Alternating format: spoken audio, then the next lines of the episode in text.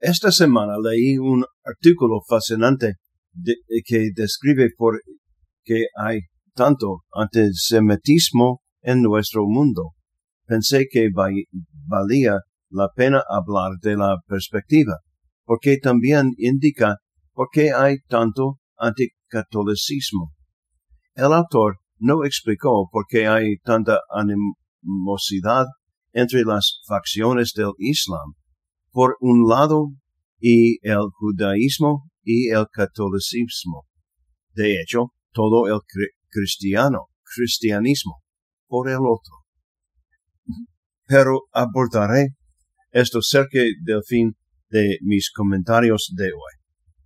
Pero, en cuanto a la animosidad entre el mundo y el antisemitismo y el anticatolicismo, el autor presentó la idea de que tiene que ver con el monoteísmo del judaísmo y el cristianismo.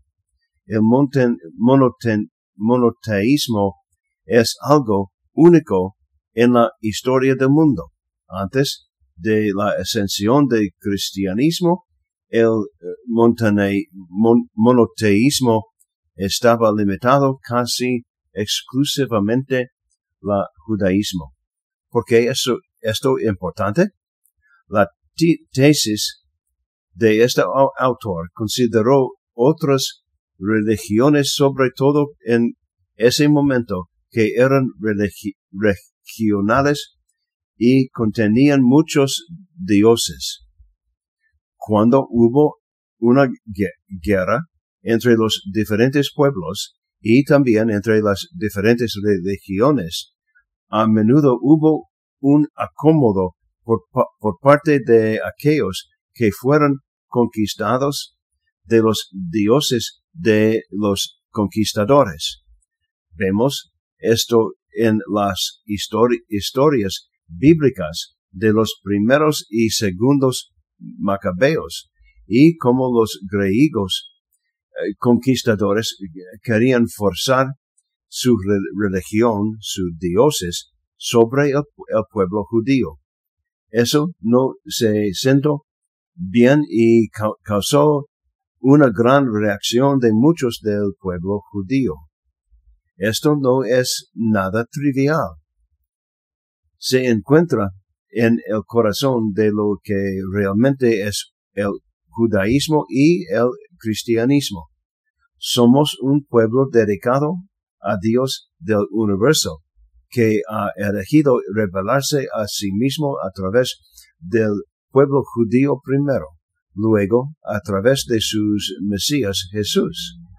La razón por la que el antisemitismo ha sido tan persistente es porque el judaísmo lucha contra la aceptación de Dios, dioses falsos. ¿Cuáles son los dioses falsos de hoy? Avaricia, orgullo, libertinaje, perversiones sexuales, en general, cualquier cosa que glorifique los derechos y privilegios del individuo.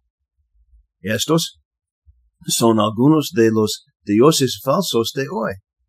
Si mirarán el panteón de los dioses griegos, encontrarían muchos de los tipos similares de problemas que enfrentamos hoy en día, pero fueron empaquetados como parte de cultos religiosos. El viejo dicho de que no hay nada nuevo bajo el sol es muy cierto la, mente humana caída y el corazón se centran en cosas que no son sagradas. Pero el judaísmo y el cristianismo han enfocado nuestra atención no en las cosas de este mundo, sin el, las cosas del cielo y la santidad de Dios. Creo que esta es una buena explicación de por qué el antisemitismo y anticatolicismo es tan rapante en el mundo de hoy. la gente no quiere ser sostenida a un estándar más alto. Quieren vivir de la manera que quieren que, ah, y no contar ningún costo para los demás o para sí mismos.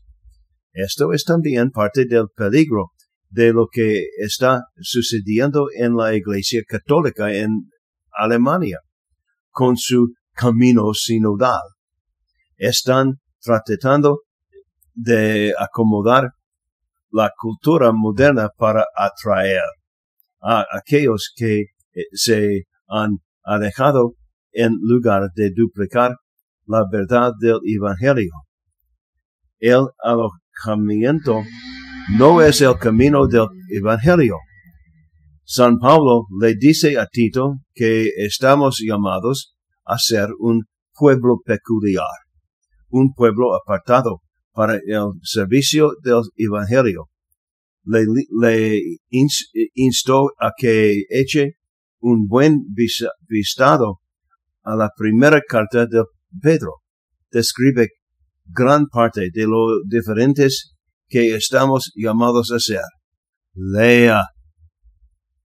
Dios, en su autorrevelación, nos ha enseñado una manera diferente de vivir. Él nos ha enseñado una manera de vivir para los demás.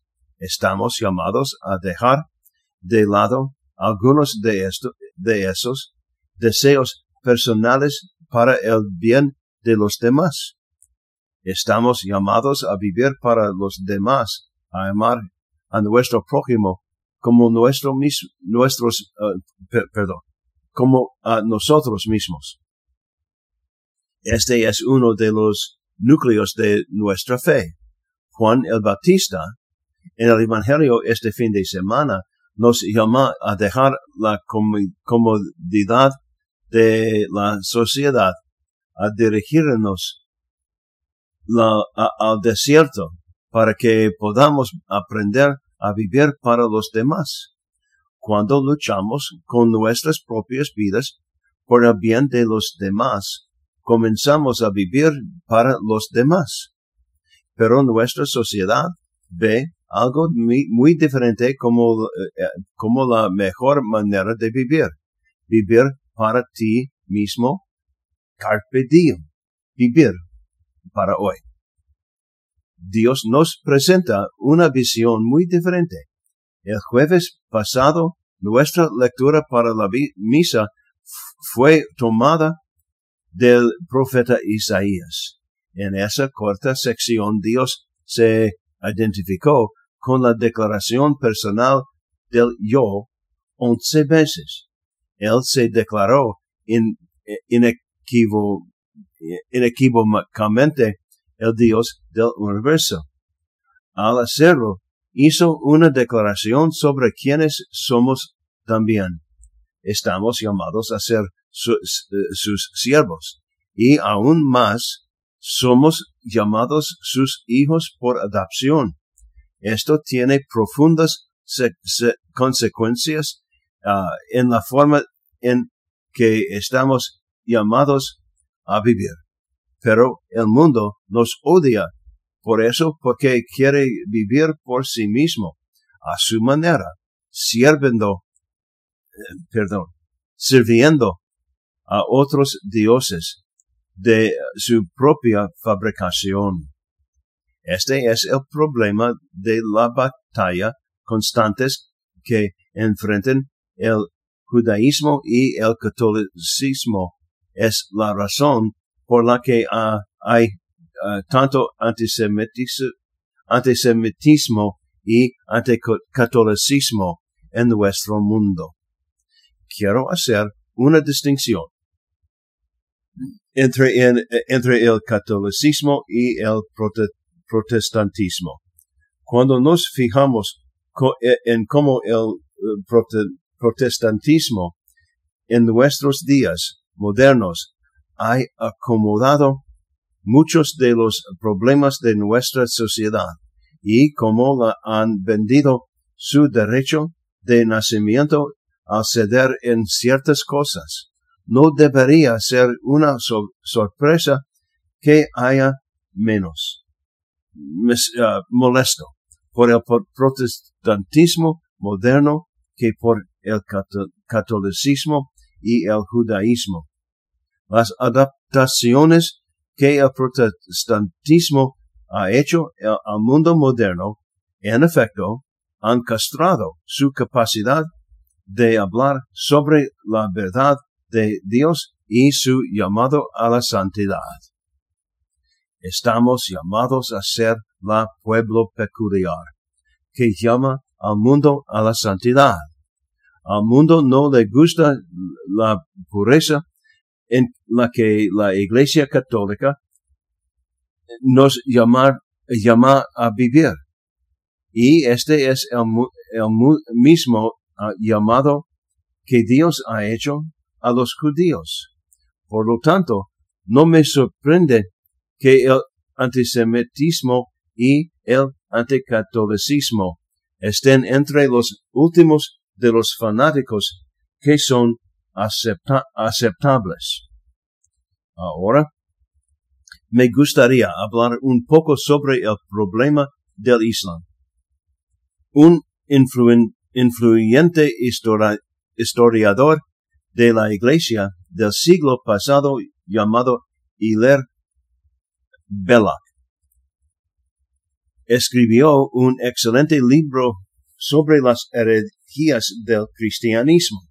Uno de los principales que mencionó, fue el Islam.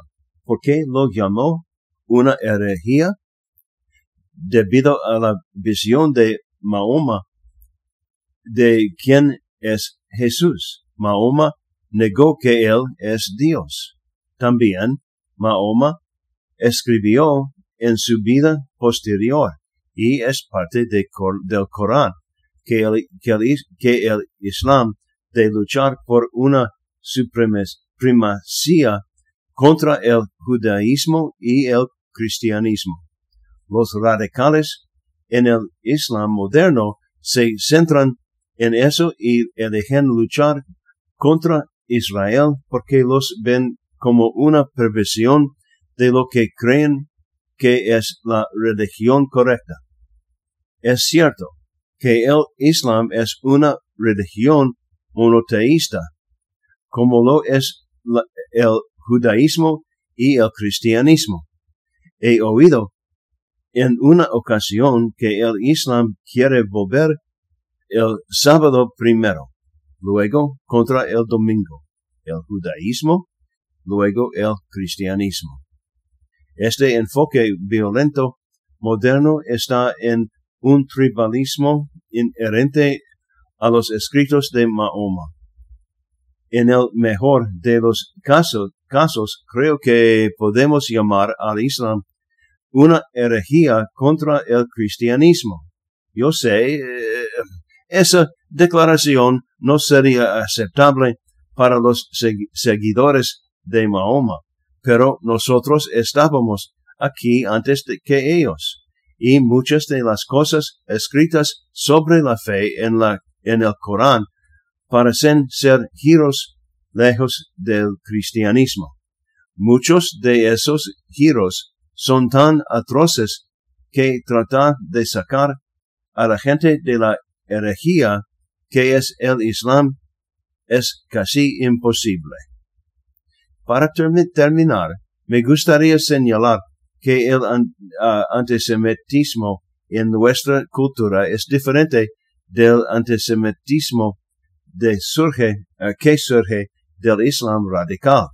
Lo que está impulsando cada uno de estos movimientos es muy diferente. El mayor problema es que el antisemitismo occidental es incompatible con el antisemítico, antisemitismo islámico. Pero estas personas en Occidente simplemente no entienden las implicaciones de su oído a Dios en su forma de antisemitismo semitismo y anticatolicismo. No se trata en modo alguno de, la, de una descripción completa de los problemas a los que nos enfrentamos, pero nos apunta en la dirección correcta.